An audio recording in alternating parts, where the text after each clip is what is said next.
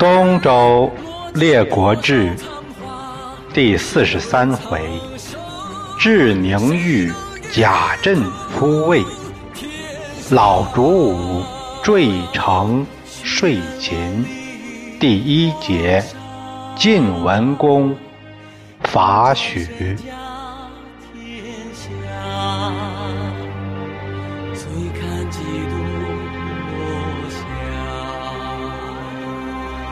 泪洒谁家铠甲？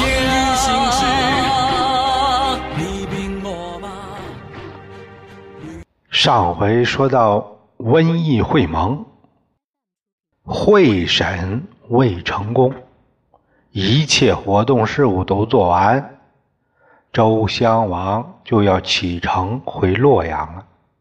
众诸侯送襄王出了河阳地界。这才返回。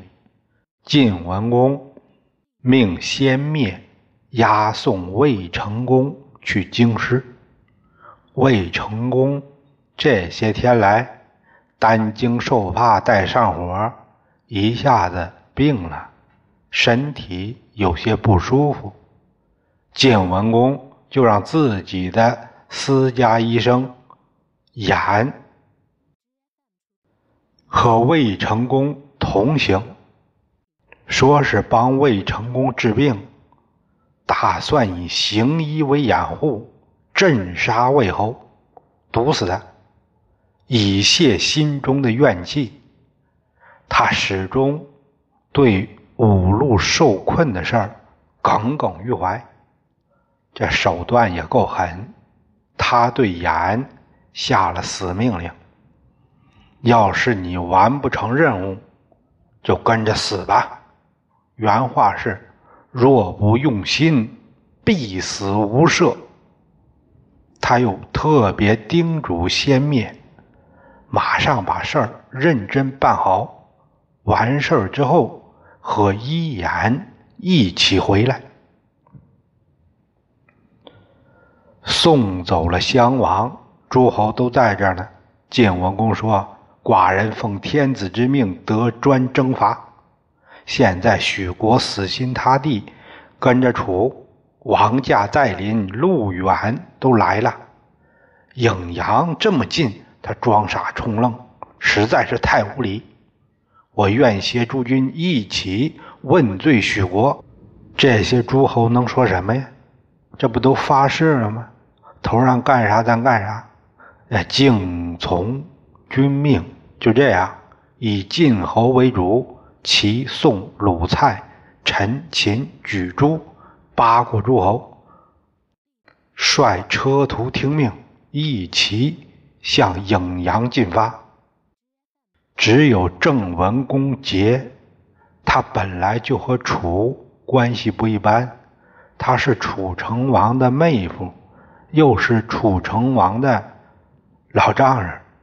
哎，就这么乱，他是怕晋，这才来的。现在一看晋文公对曹魏这态度，感觉有点过，心里就有点不满。他寻思，当初晋侯逃难的时候，哎呀，我也是没招待他呀。他本来亲口许下。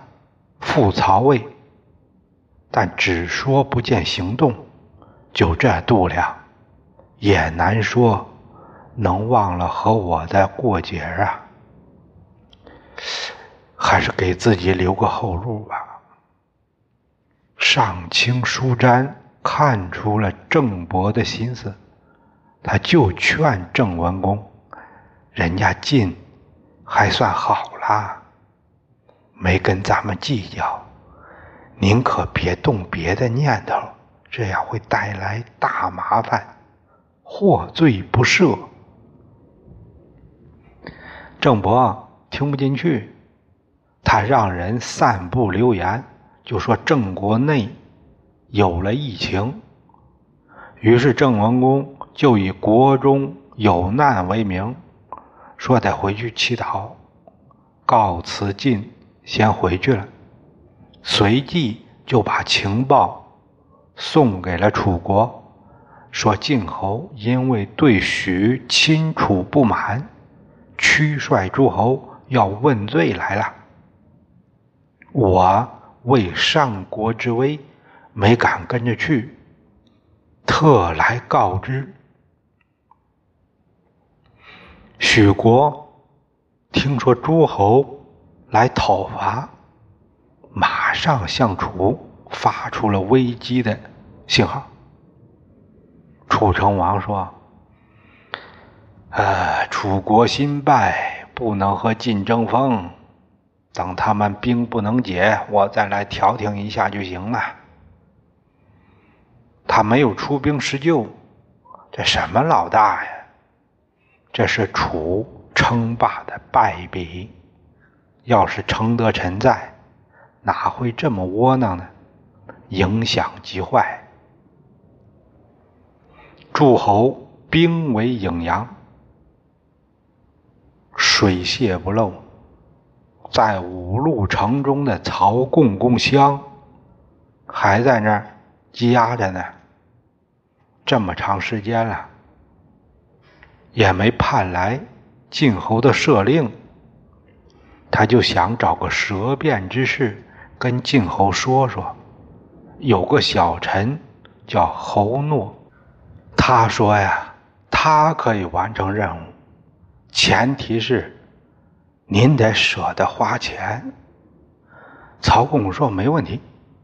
就这样，侯诺听说诸侯在许，直接就来到颍阳，想求见晋文公。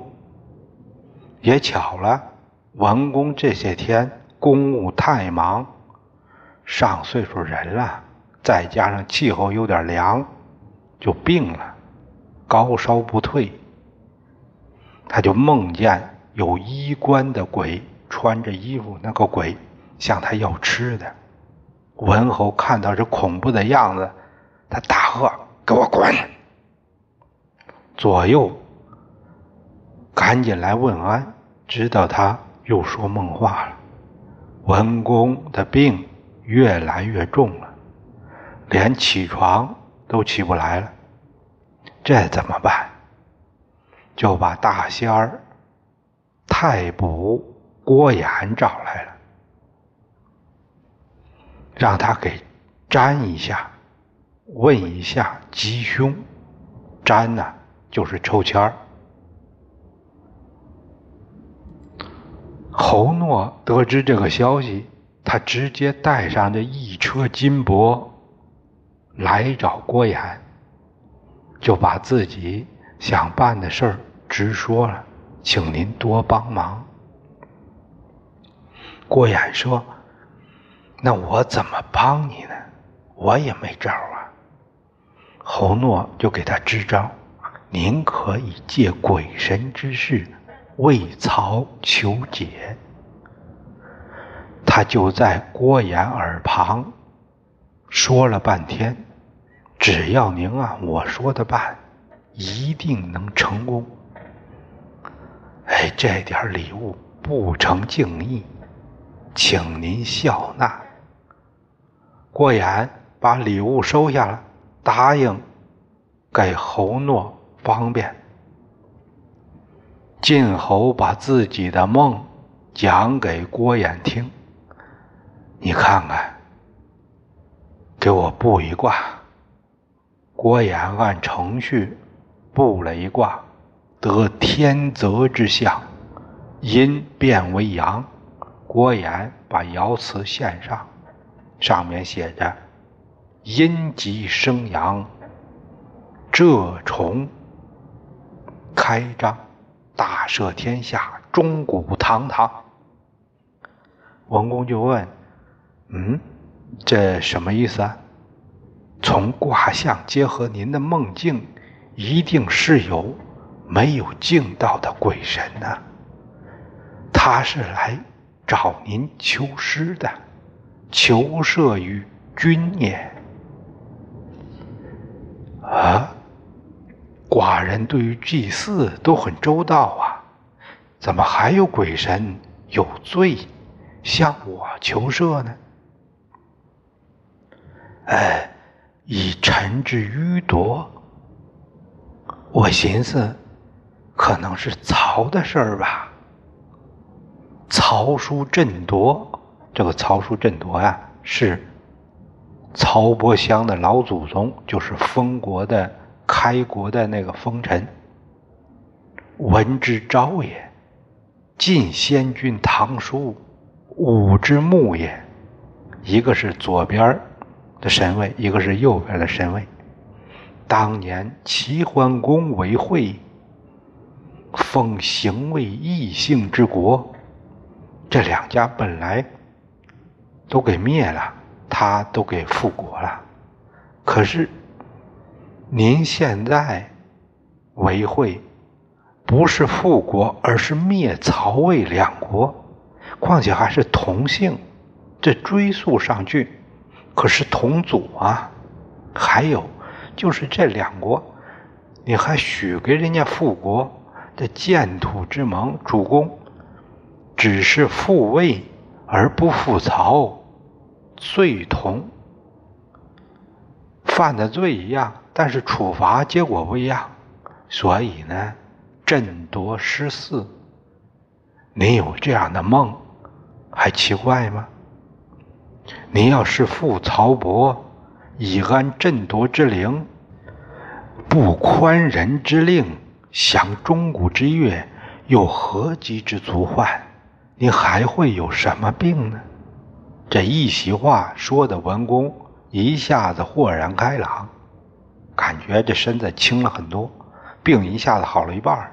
他马上照办，派人召五路的曹伯香，允许他复归本国为君，划归给宋的那田地如数归还。宋白高兴了半天。这本来就是个诡计。曹伯香获释，如龙鸟得翔于萧汉，兼元复生于林木。那猴子这回放了猴子归了山了，马上带上本国的兵马来到颍阳前线，一是面谢晋侯复国之恩，再一个也表示愿听。晋侯调遣，我现在就是你的人了，愿效犬马之劳。文公的病也歪打正着，慢慢好了。许西公一看多国联军围城，楚救兵无望，再抵抗也没用了。没办法，他只好面负贤璧，来到晋军中启降，大出金帛，犒军，就是把自己捆起来，嘴里边含一块玉，含一块玉的意思是说，这表示自己是该死的人，有罪该死的人。到现在河南还有这个。给逝者嘴里边含一枚钱币的习俗，穷人当然是含个铜钱了，富贵的人家就是含一块玉璧。文公也没有太为难他，服了就行了。就这样，率诸侯解围而去。最许的战事结束，诸侯都要各自。回国了。秦穆公在临别的时候和晋文公约定，以后要是有战事，你出兵，我帮你；我出兵，你也来帮我。咱们两家同心协力，不能袖手旁观。这是强强联手啊！文公当然很乐意啊。这样一来，天下哪个能敌？二军就此告别。晋文公的大军行到半道，他得到情报，说郑国又遣使和楚和好了。晋文公一听大怒：“怎么样？我当初就看郑杰这小子不是东西，他还是有了二心吧？我绝不能饶他。晋文公要兵发郑国，修我兵家。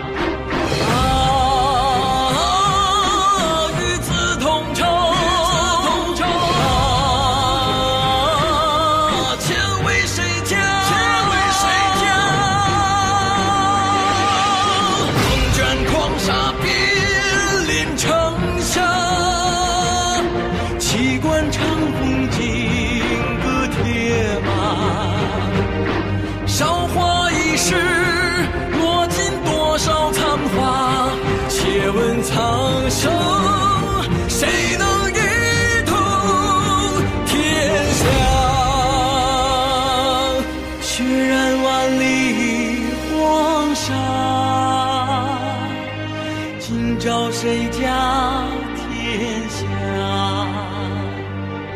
醉看几度落霞，泪洒谁家铠甲？